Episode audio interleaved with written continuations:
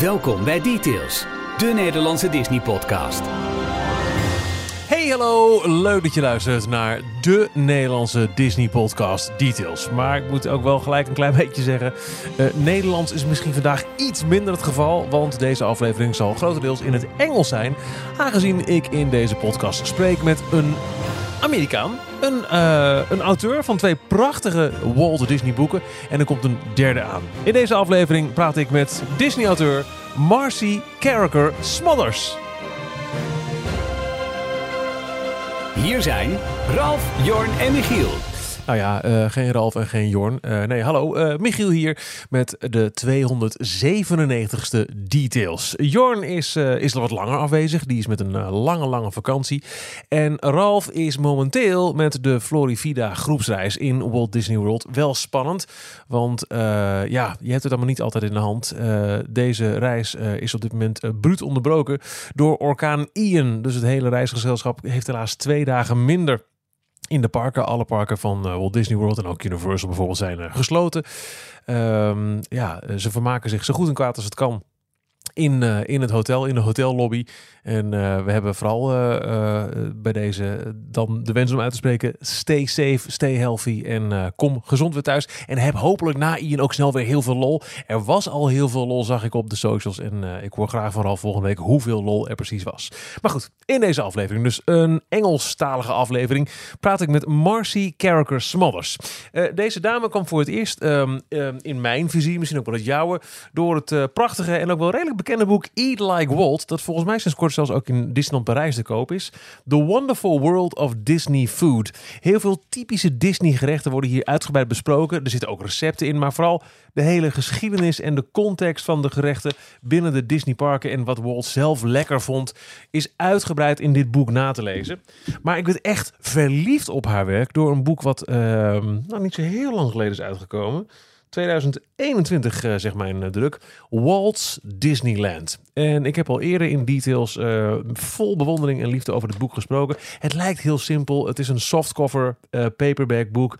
Um, maar uh, ik heb volgens mij niet eerder zo'n heerlijk intieme beschrijving ergens gevonden van hoe Disneyland was onder Walt, door Walt en uh, door de ogen van Walt.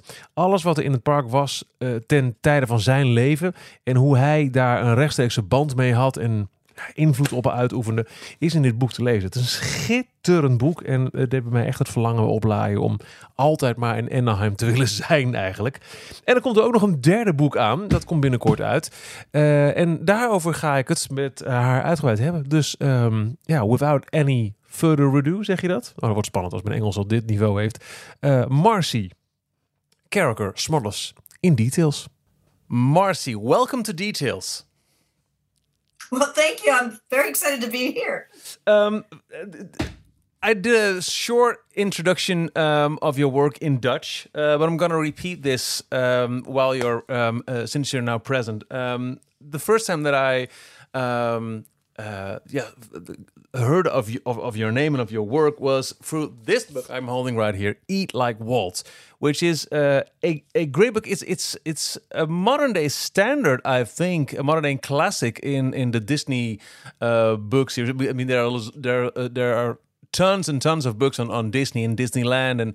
But uh, this one is even for sale nowadays at the Disneyland Paris bookshop. So this, this is uh, it's made its way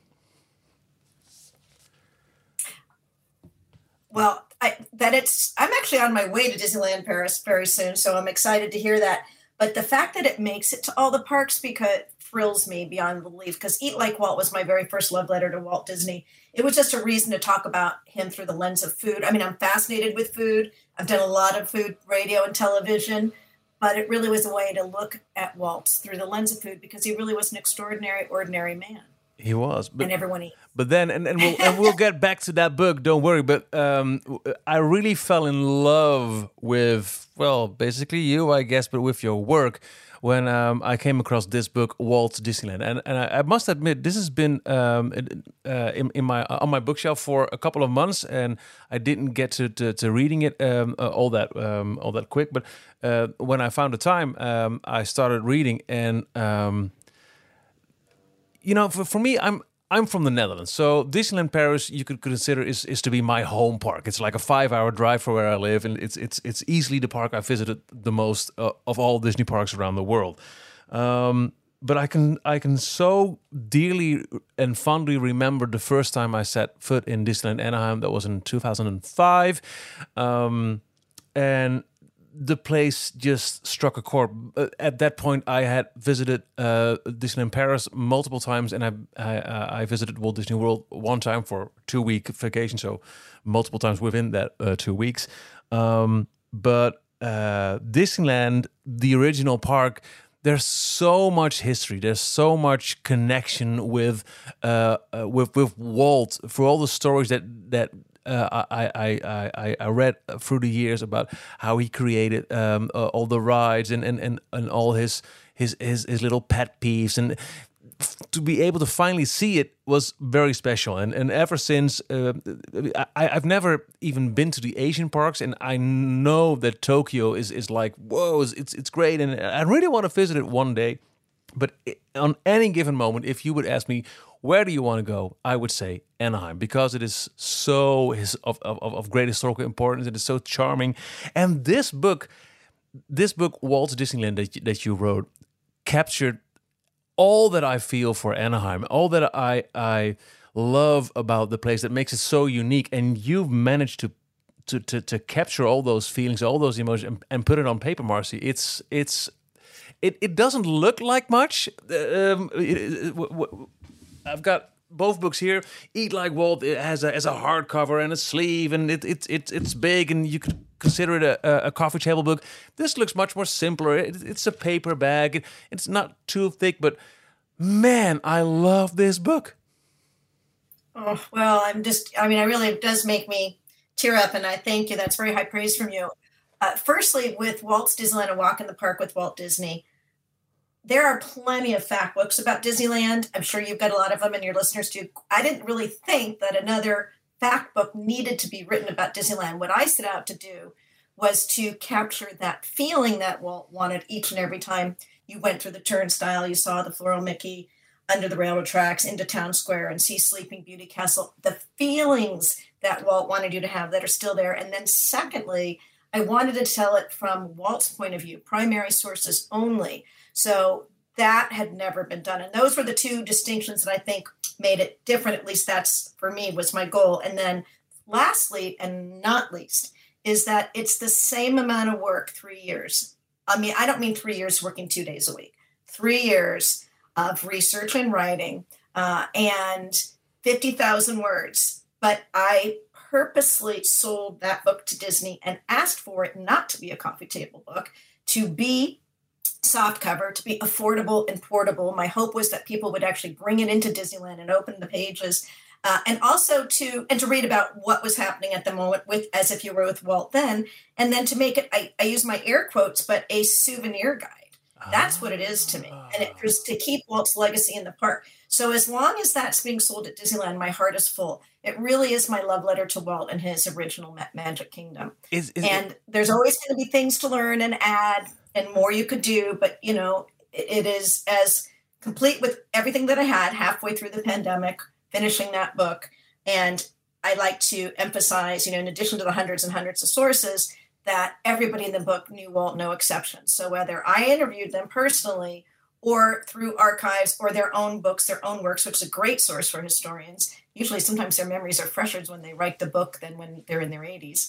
Uh, is how I was able, and then other resources to pull quotes I think that have never been heard before, told in, again, told in Walt's words. So, thank you for what you said, and that is, in a nutshell, why I wrote the book what really got my attention and, and my heart pounding was um, uh, an image on page 17 which is an excerpt from his uh, his, his personal uh, calendar um, uh, which says uh, Walt to Disneyland Park, no appointments from July 12 Tuesday to July 25th Monday.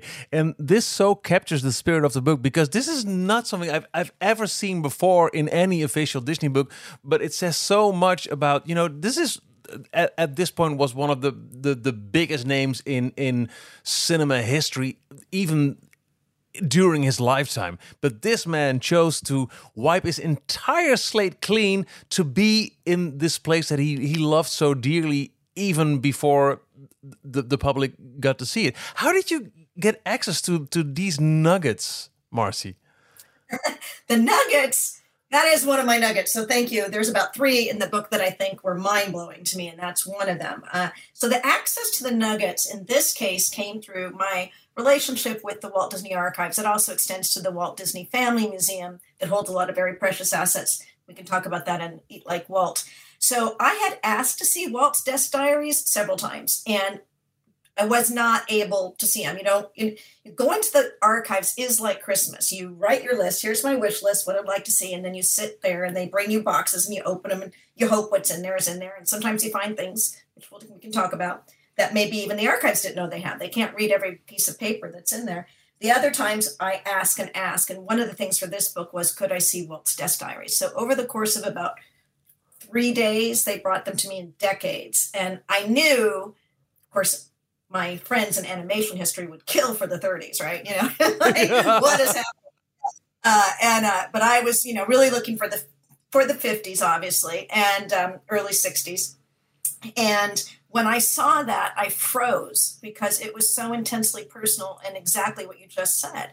That of all the things that Walt Disney, one of the world's most famous men, had to do, he was going to open that park and enjoy every minute of it and make sure every detail was attended to and have it ready for his guests.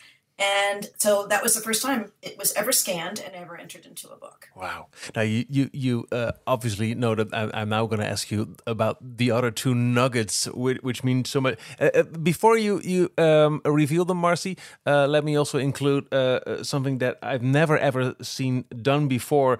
Um, the entire chapter 13, where you um, take us through what we now know was Walt's last day at the park. We we all know.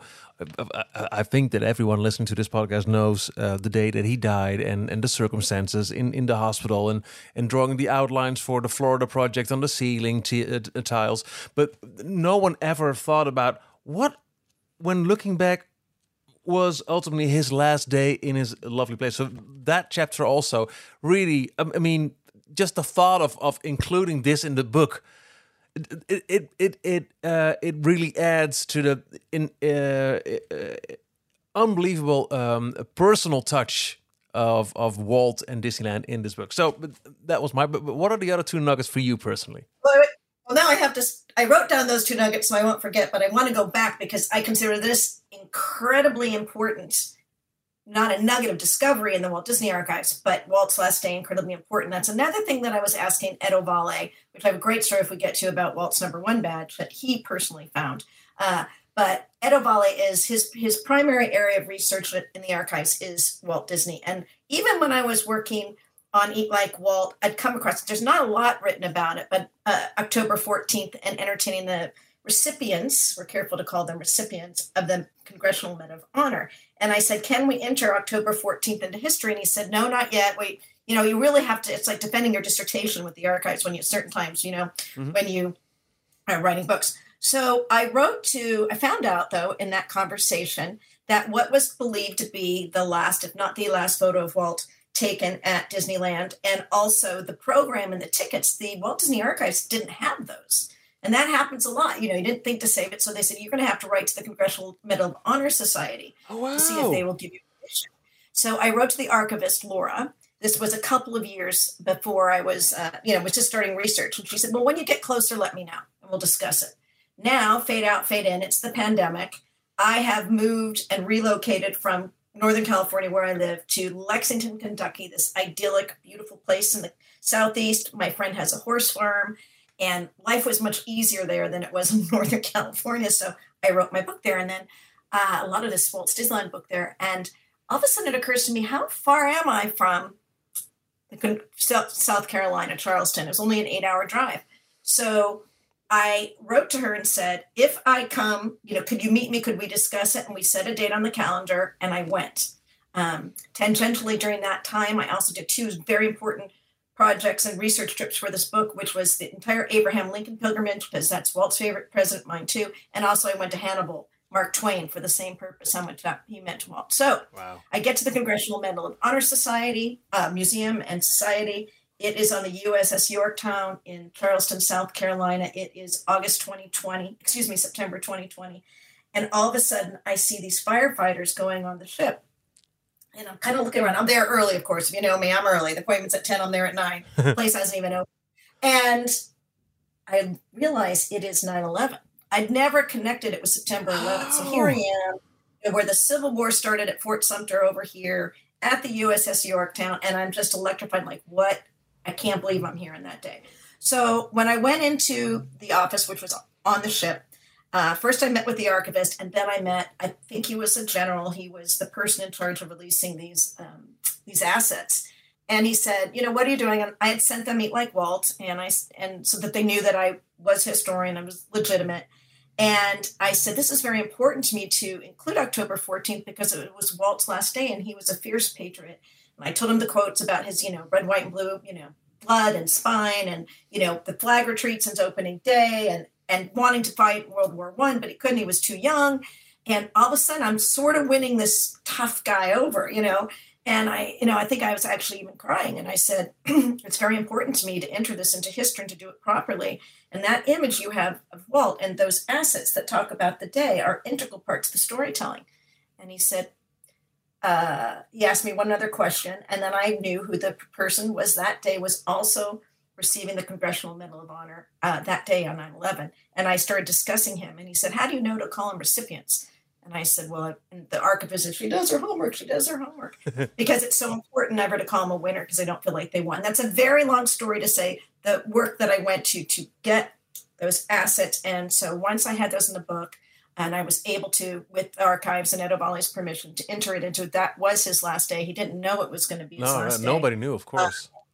And I think it should always be celebrated. And then there's some humor in there too, because when he was addressing them at the Opera House before they saw great moments with Mr. Lincoln, he looked at the tickets and it said shooting galleries excluded. And he says, What? We got the Congressional Medal of Honor people here and we won't let them shoot. You know, I was like, I was like so Walt, you know. So and and, and thank you for acknowledging that. It, it was incredibly important to me to enter that into Disney history, and I'm proud it's in my book. Well, um, I mean, official history. I'm not saying that others haven't written about it before. No, no, no, no. But but in in this book, it made complete sense, and and and it was a lovely treat. You know, even uh, including what we now know is the last known picture of Walt taken in Disneyland. It's not a good picture. It's it's it's blurry. It's smudgy, but it is what it is. It's the last picture ever to be taken of Walt.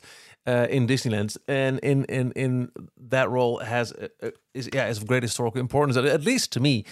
So, uh, Marcy, the other two no. personal nuggets. What what are the other? Okay, the other, so the other two nuggets back to the archives and doing research is uh, that I'm looking through a file. It's called Walt's Park Correspondence. Now, goosebump factor is off the charts. You, I, I'm electrified to go into this box because boxes because these are memos Walt wrote, signed off to him, and a lot of them are what, what somewhat rather pedestrian. Here's what we're reviewing. But then I found one in 1958, and Walt was responding to Emile Kuri, who had said that there is a really long wait time for the sky buckets traveling between Fantasyland and Tomorrowland.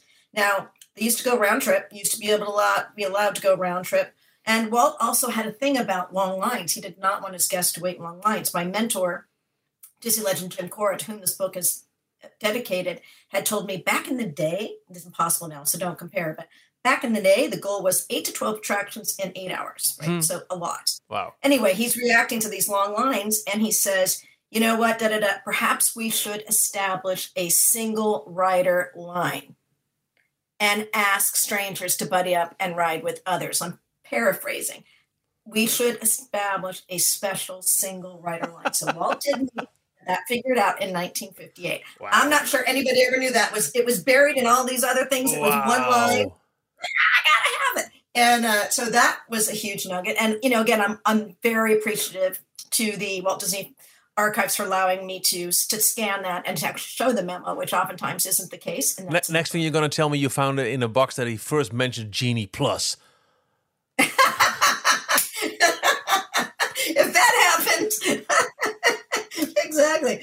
Oh, I, I you know that does I I've been taught by my mentors, by Diane Disney Miller, Walt's daughter. We never speculate, we never posit what Walt would say or do, but one has to imagine some of these things would you know blow his mind. Yeah. Uh, the third one is I was reading interviews with Herb Ryman. I Hmm. never met Herb; he passed away long before I started writing. But you know, these are all first stories, first prime, first account stories, and he says that. Uh, going to give one little preface, which is when writing books like this, uh, or what I do, Marty Sklar um, had always said to me, and so did Jim Cora, you know, Disneyland is for people going the first time or the hundredth time. There's always that balance. So some of these things I put in, and I know like the very frequent, I'm a Disney geek first and foremost. I'm the reader as much as the writer.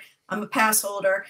I know a lot of things like you know a lot of things, but sometimes you have to put the things you know in because a lot of people reading this book may never get to Disneyland only there once. Okay, so when Pirates of the Caribbean was being created, uh, Walt had made the decision there wasn't enough room for the show building inside the berm, so he announces we're going to go on the other side of the berm, the train tracks. Yeah.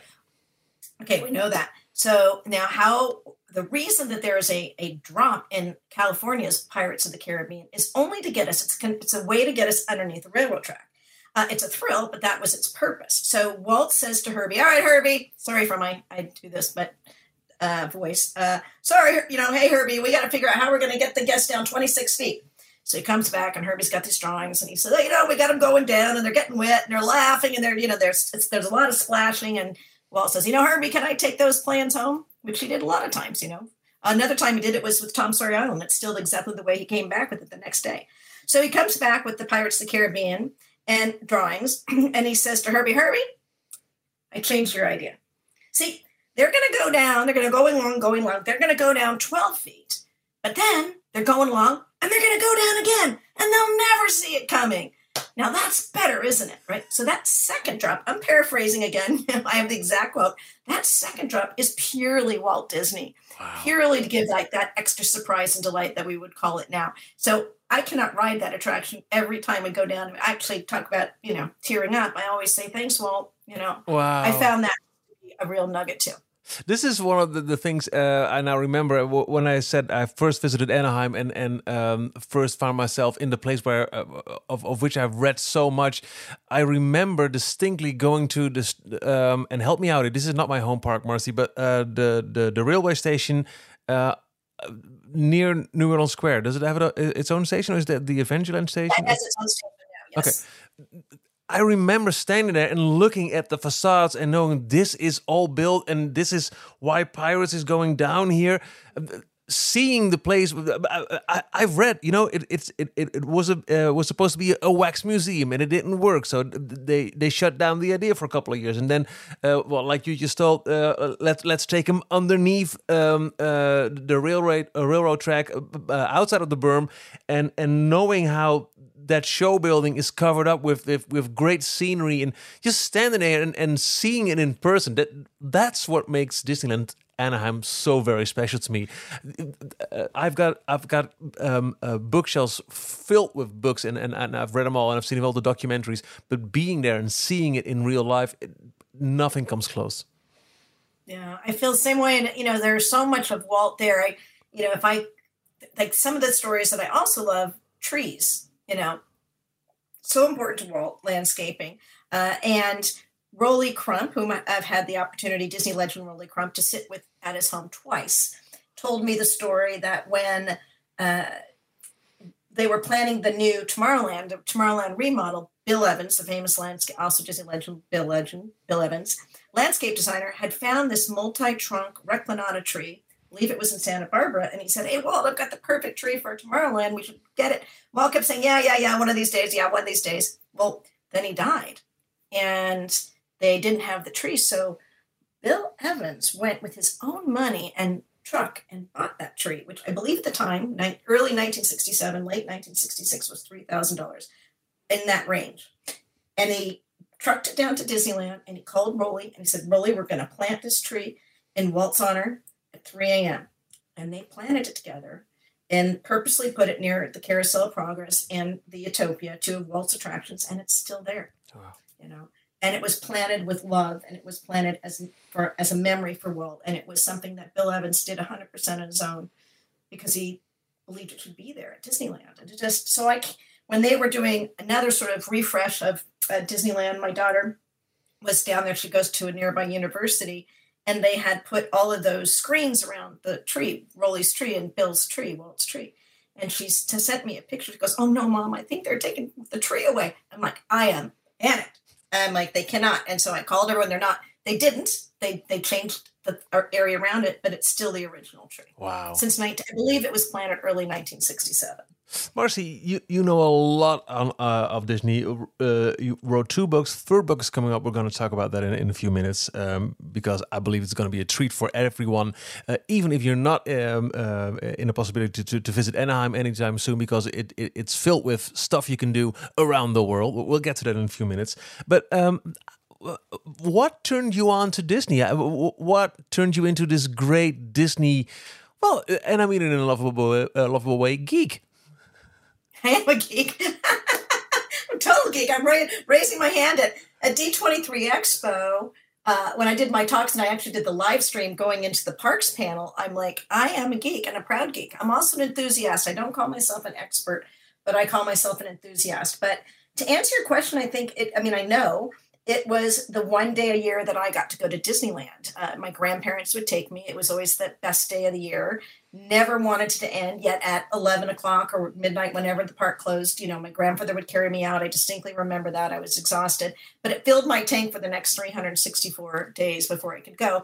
And, you know, my grandfather also did very special things like Main Street Electrical Parade. He was just wowed by that. And he was a big reader and he would bring his library books and a blanket and he would sit for hours and hours and hours so that, that we could sit and have a great view of the Main Street Electrical Parade. So that feeling that I got, and I don't remember the first time I went, but maybe like thinking I'm seven, is the same feeling I get now.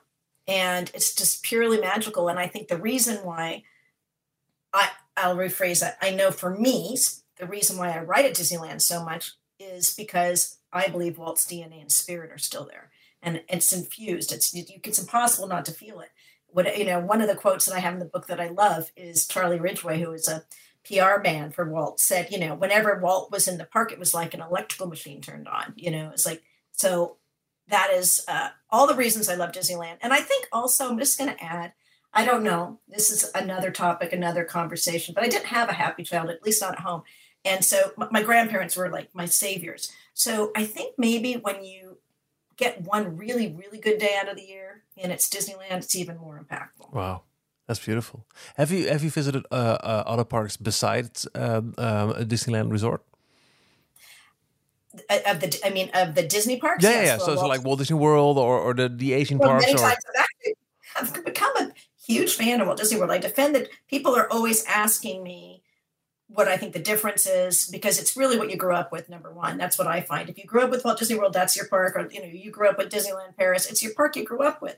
But I believe that Disneyland is a treasure chest, and I and even though it's we're always told that it cannot be a museum, that's what all the current thinkers at WDI Walt Disney Imagineering is saying, and they are Walt's conscience as far as I'm concerned. I understand that, but I also would make the argument he didn't know there was going to be six castles and 12 parks. He knew about, yeah. well, he knew about Walt Disney World then, right? So uh, I've spent a lot of time at Walt Disney World, and I consider that a treasure chest because it's abundant and it's overflowing. And also, even in the book that I co wrote uh, called uh, Delicious Disney Recipes and Stories from the Most Magical Place on Earth that came out last year, still selling great. Pam Brandon has written 21 cookbooks for Disney, hmm. and she has been a PR for 30 years. I don't want to be in the cookbook business. I happen to have books about food because, you know, Eat Like Walt has recipes in it, but it's not a cookbook.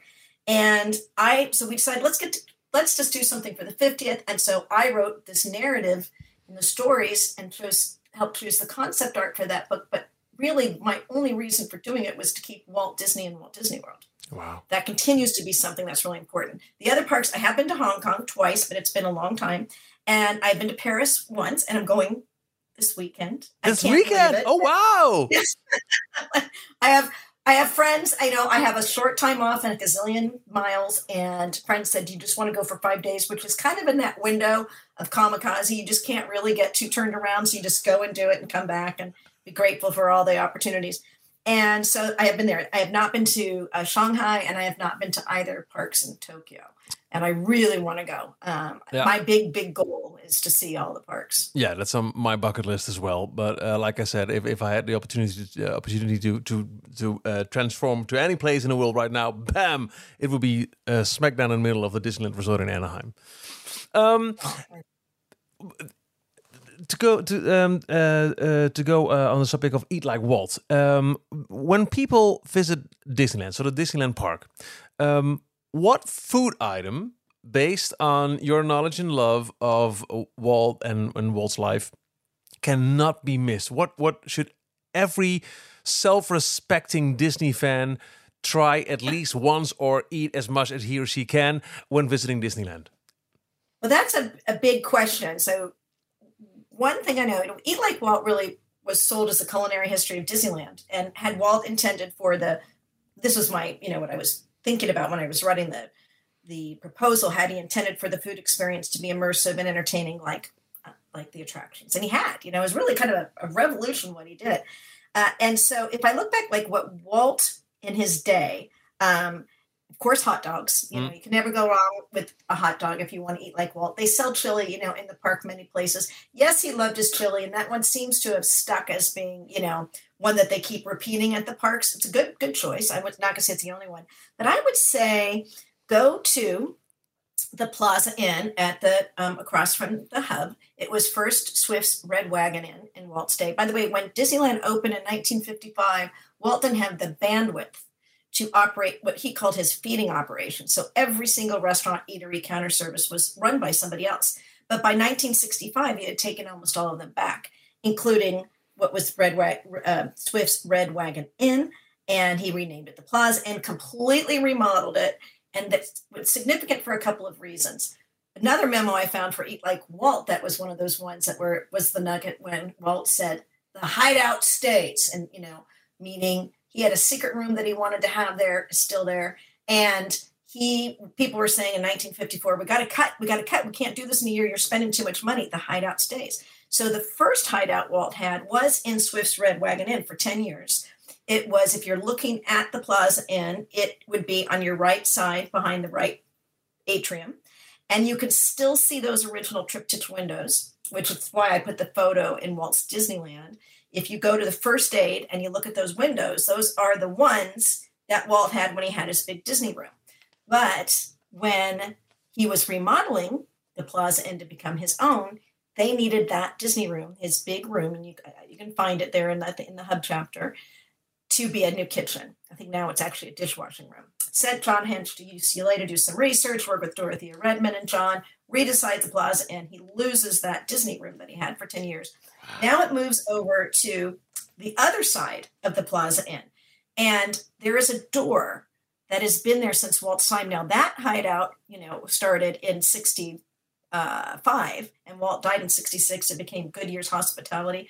But the reason I want you to know this is you can see the original windows on the on the Main Street side. If you go to the Tomorrowland restrooms and you go all the way back on that wraparound porch, you will see a door that has multicolored panes. And that was the entrance to the second, much, much smaller, which was just a room hideout for Walt. And then that now it's been all broken up and it doesn't exist, but that door does. The story or the plot thickens when I was invited to have a private tour of Walt's apartment for the purpose of possibly consulting on things they could do that might, you know, might be, you know, little additions, little thoughts I might have. Yeah. Really not, this was a very informal invitation, by the way. It was not from Disneyland. It was just from somebody that worked there, was curious what I thought particularly about the kitchen, which is tiny. Anyway, when, when you go on a tour and you get to go up to Walt's apartment, you do get in, they put you in the living room, they allow you to take a photograph, but you're not allowed to move freely. And I was allowed to move freely this time. And I saw that the door that leads out to Walt's balcony over Town Square had the same kind of door with the multicolored um, Tiffany, if you will. So not the same, but very, very similar to me, just me, Marcy. This is I do not write officially for Disneyland. I write for Mm. Marcy Mhm. uh, uh, and Disney Editions. Is that that was his signature? That that that was the same door is in his apartment and was for his hideout. Super duper cool. Wow. So I guess I don't answer any of your questions. No, you, you but- mentioned hot dogs.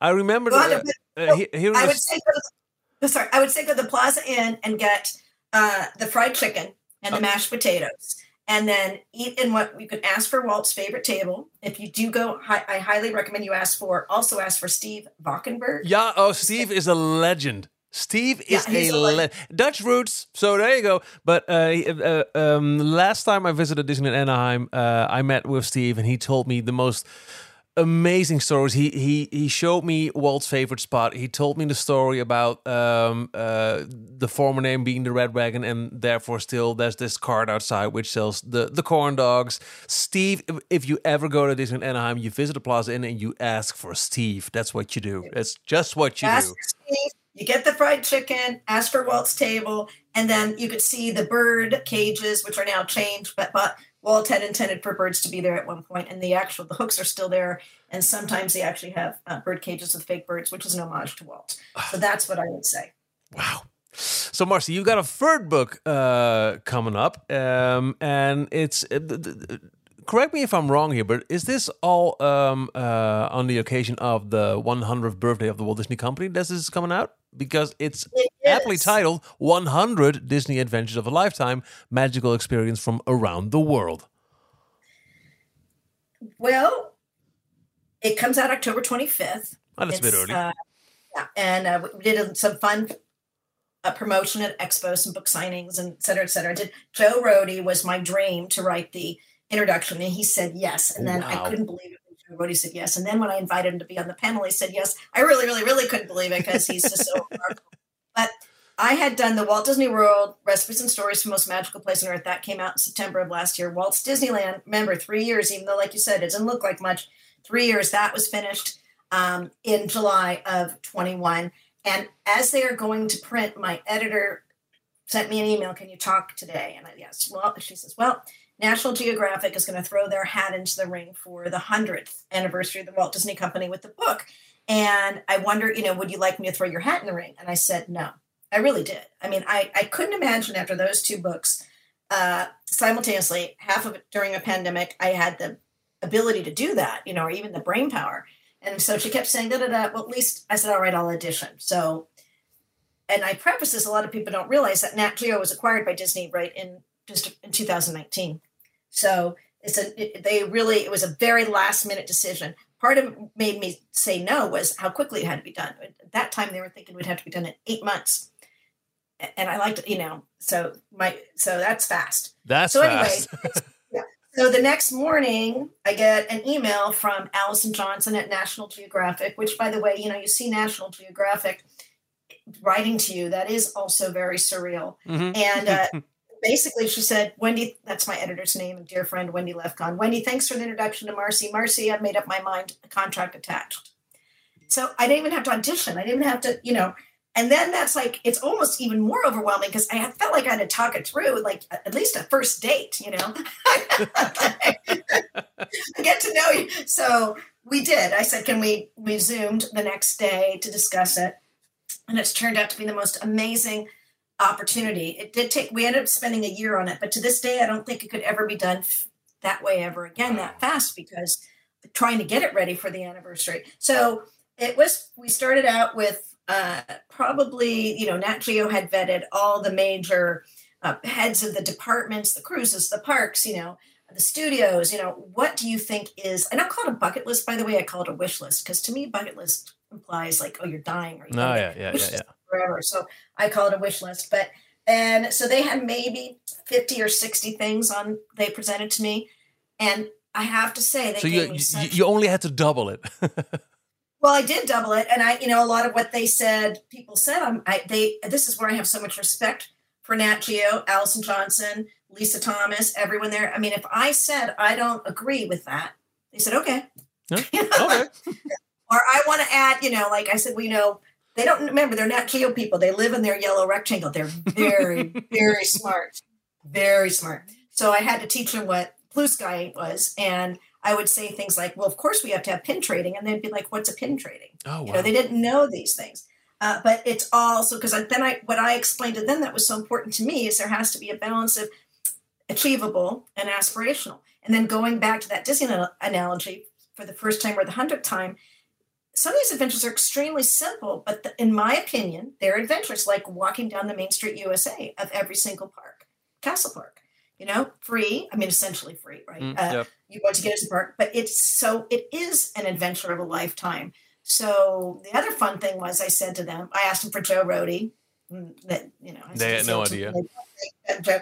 And then I said, you know, if we could ever have ephemera in a book, I'm telling you, it would slay. And like they said, what do you mean? I said, well, I have this idea for a map, and it would be called the happiest adventure of them all, and it would be everywhere Walt went in the world that, or many places, you can't put them all in the world that influenced Walt for either the parks or movies. I said, okay, I'll, we've got 10 cartographers on staff. Do you want us to assign you one? so, so in the deluxe limited edition that is covered in linen, Wow. and it has 23 bonus adventures for 23 that Ah, you know because there's always nice. you know nice. and it has two it has a map on one side is the happiest adventure in the world and in the back side is um, the wish list so that you can mark it all off Oh, you got it right there. i have like the two copies right it's like you do get some perks for so this hundred dollar edition is only going to be available at the parks and shop disney. I haven't taken my map out yet but um you can just it's so sweet. I mean that's really what how it happened. I, I asked and they said yes. Mar- Marcy, when you say available at the parks, does that mean um, worldwide? So uh, maybe Paris or? Yes paris for, i definitely think so. So they're you know kind of in that sweet wow. See pinocchio the three caballeros you know Oh, they married great. it that one there. So again, you can't have everything, but we have a lot. And then I will last thing I'd like to say about this book that was critical to me, just like the reason really that I agreed to write essentially a delicious Disney cookbook was because I wanted to put Walt and Walt history in Walt Disney World, and, and because I love Walt Disney World. Mhm. It was that I said I would like to have an adventure adventure with Walt entries in every single chapter. And again, they said, sure. I said, but let me be clear about this. These are going to be the places that influenced not just the legend, but really the man. And they are not Disney property, you know, which I don't know everybody would do. They said, okay. So it's really important to me. So now we have things like Walt Disney Family Museum, Walt Ah. Disney Hometown Museum in Marceline, all the influences from Marceline, Walt's Barn, uh, the Carol and Carol Whitman's Train. We have, of course, the merry-go-round in Griffith Park, the Chicago birthplace, Uncle Robert's home. Uncle Robert is where Walt came in 1923 when he lost Laugh-O-Gram on Kingswell, and Walt's granddaughter Joanna and her two sons Nick and Sebastian are restoring it, and they just gave me a tour last month. Oh, really? Yeah, so they're completely restoring it, and it is also they're doing a replica of the garage, which was the first Disney Brothers cartoon studio. That's also in the book. No. it's very This is somewhere you can visit? You can visit the original garage. It's at Stanley Ranch Museum. When you go to Disneyland, and any of your listeners go to Disneyland, look up Stanley Ranch Museum. And it is in Santa Ana, like 10 minutes from Disneyland. The original garage with the counters that Walt built and with scrap wood. Same way it's Walt's barn, which is in Griffith Park. A lot of those benches and tables Walt built with his lumber with his own hands. And then what Joanna's doing on Kingswell, where Uncle Robert's home is, and then Aunt Charlotte's, was is to do. They have a complete faithful replica of the original garage because Walt rented both a room from Uncle Robert and the garage from Uncle Robert. The home is not going to be for tours, but it is in the LA Conservancy, and you can certainly drive past it, and I think it's worth the drive. So the so so there's achievable, aspirational, tons of Walt, Walt sidebars, Walt sidebars from, about Walt that other people said, and these things that are probably none of us are going to do, like the the trip, the Adventures by Disney trip, that's now going to go around the world to all the parks know, Yeah. in 24 days. It's 110,000 a person. Well, you know, but you want to read about it. Yeah, you know, yeah, yeah, yeah, definitely. Uh, you know, I- I'm I'm not from from LA, so I don't uh, get to spend there uh, as much time uh, as I would love. But um, I had this r- rare opportunity. Um, I think it was in 2019. Uh, a friend of mine who works uh, at, at the parks, by the way, uh, invited me over for a very special event, and I, I think her to to this day. Um, um, uh, I stayed at her house. She's a good friend of mine, um, uh, Nicoletta. And uh, on the day where I had to fly back to the Netherlands, that was an evening flight, and I had some some hours off. And uh, her husband said, you, you know, she's off to work, but you can borrow my car. I'm just going to stay at home and watch Netflix all day. So uh, have a ball. So I took the car uh, and I, I, took it for a spin to see some of the, the places that I, I wouldn't maybe visit when um, uh, I'm with my family, not not to burden them, as as uh, as to speak. Um, so I I went to see the merry-go-round in Griffith Park, um, which was you know, uh, walking down there, I FaceTimed a very good friend of mine who's also uh, usually in in in in uh, this podcast, and uh, just by hearing the sound of the, of the merry-go-round, he knew, oh my God, are you there? Uh, and and that moment I'll never forget. Um, but I also remember uh, I looked up um, where I could find one of Walt's former houses. So I found it. I looked at it, and it, oh yeah, I remember this from from old footage. Uh, and then I went back uh, down the hill, and, and, I don't know where I was heading, but but I drove down from that this place where he used to live, and I see this road I cross, and I think, wait a sec. So I parked the car, I checked uh, my phone, and um, I then knew for sure that uh, on my left hand side is I believe it's a supermarket right now, but is the place where the first Disney studio used to be. And there's, there's still this plaque, you know, um, uh, at, at the, the, the, the lamppost. And then I realized, oh my God, I just, without even knowing it or planning it, I think I may have just done Walt's daily routine from home to work. I think you're probably at Woking Way, the Storybook House, Woking Way, that's yeah. way up on home. And now it's owned privately, but they do do tours of that. And the they way you obtain don't. They do. And my good friend, I really adore Dusty Sage at Mice Chat. Um, yeah. Dusty does offer tours. So if you follow micechat.com, you'll find out when there's opportunities to have a tour of Woking Way. Uh, and those things that you're talking about, the uh, Hyperion Studios that's now at Gelson's, uh, is also in Disney 100 Adventures of a Lifetime, even though it's a Gelson's. You know, to see. We have where, to be there, right? Uncle Robert's home. Yeah, you know, I mean, it's. I think it's all really, really important. And again, hats off to Nat Geo because they completely embraced and we're so enthusiastic every time I wanted to add something. And I, I'm a crier, and I, you know, you know, so emotional. Why I think it's so important that if you want to connect with Walt, there's a lot of ways to do it. You can watch a movie, you can watch D plus, you can go to the parks. You know, I'll read some of the books that influenced him. But to actually, like what you're saying, make that pilgrimage, same kind of pilgrimage I feel like you make when you go to Marceline, which is very, very important.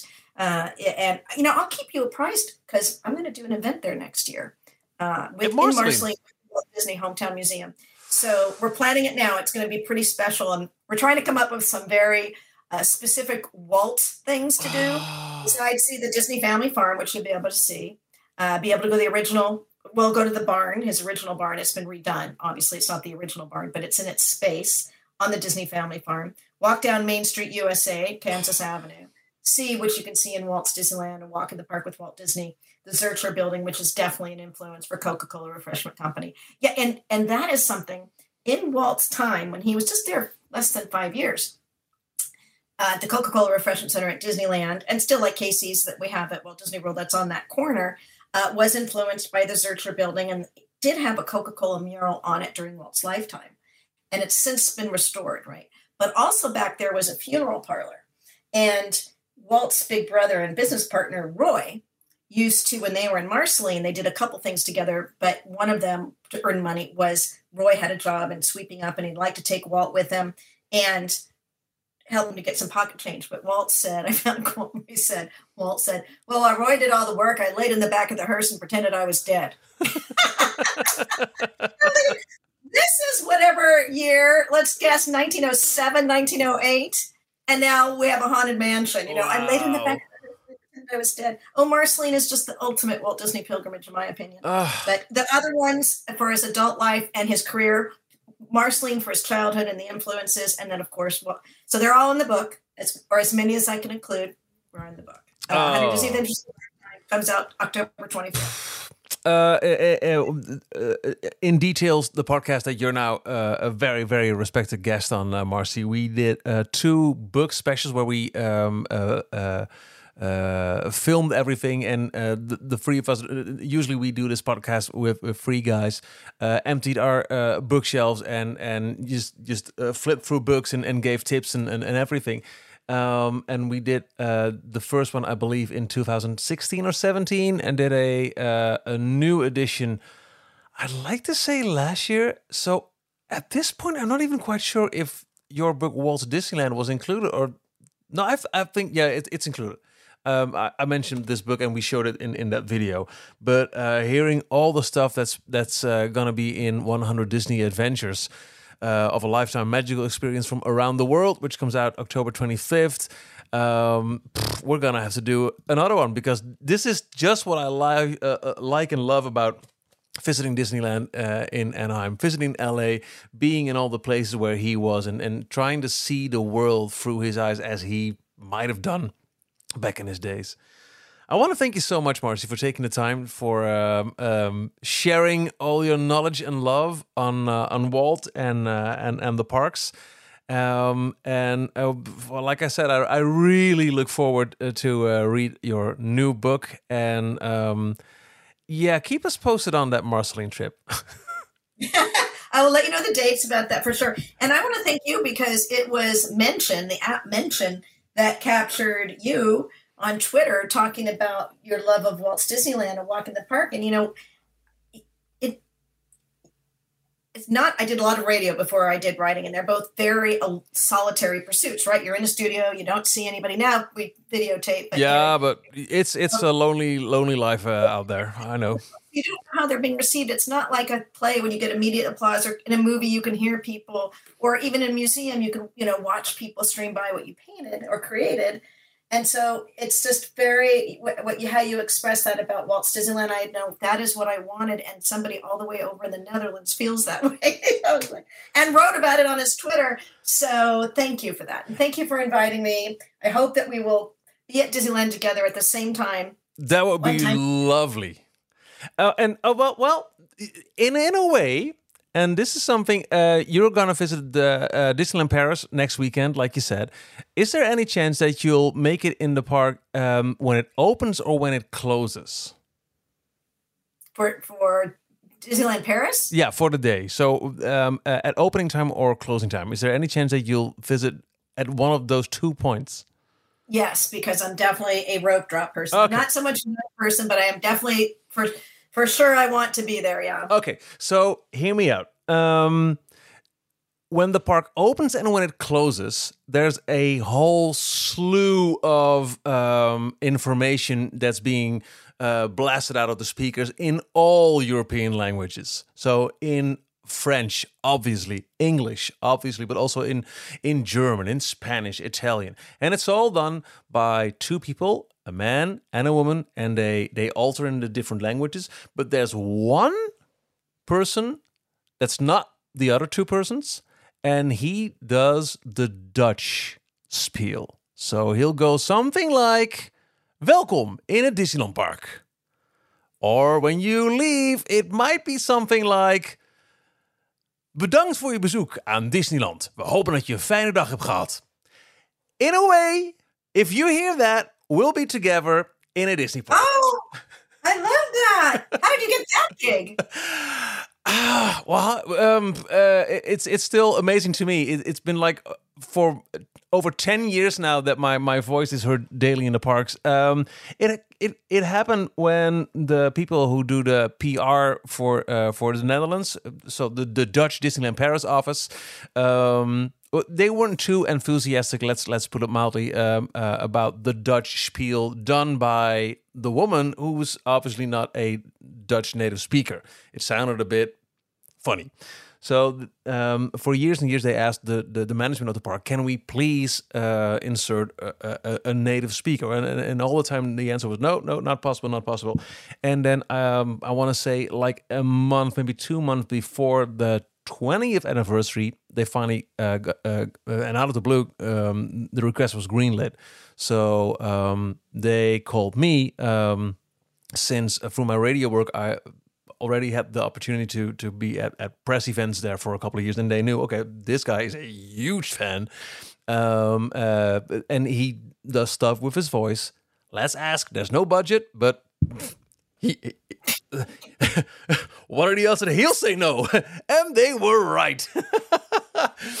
so yeah, it's that, that's one of the the biggest achievements in my career, being a, a, a small yet a daily heard part of uh, Disneyland Paris. That is the coolest fun fact ever. Would, Coming from you, that's a lot, Marcy. no, it's just you know what? It's when you when a fan gets a real true fan and gets to do something like that. It's exponential. The meaning and you, of course, I'm sure it comes through even just when you did the spiel for me now. That's huge. No, I love that. I mean, I don't. I'll do a lot of things for free. I mean, I go on Disney cruises, you know, for free. you, you talk, you know, are you getting paid? No. Are you getting paid? Yes. You know, yes is the bigger answer. So, uh, well, uh, it's all for the love of Disney, and uh, uh, like I said, it's it's it's been more than a blast talking to you, Marcy. Thank you so much, and uh, and uh, have a have a good a good weekend over at Disneyland Paris. Thank you. I hope to meet in person soon at Disneyland. Thank you for the opportunity. I really appreciate it. En tot zover het gesprek met Marcy Carricker Smothers, auteur dus van uh, het prachtige Walt Disneyland, A Walk in the Park with Walt Disney. Het prachtige Eat Like Walt, The Wonderful World of Disney Food. En het nieuw te verschijnen boek dat dus uh, nou, over een maandje, eind oktober uitkomt. 100 Disney Adventures met dus heel veel tips over de hele wereld. Maar ook zeker wat je allemaal moet doen als je ooit een keer in LA bent. En je wil echt eventjes weten hoe het leven Walt eruit heeft gezien. Uh, bedankt voor het luisteren. Uh, volgende week is Ralf weer terug, denken we. Uitge uitgewaaid en wel. nee, zonder dolle Ralf. succes daar, stay safe in Florida bij orkaan Ian. Maar uh, ik hoorde net nog van, van Marcy dat er uh, ook mensen soms juist uh, bewust dan on, on property blijven. Omdat het allemaal zo stevig is gebouwd. Dus het zal vast goed komen. Bedankt voor het luisteren naar Details. Ik hoop dat je hebt genoten. Graag tot de volgende aflevering. Tot zover deze aflevering van Details. Check d-log.nl voor meer afleveringen. Vergeet je niet te abonneren en tot de volgende keer.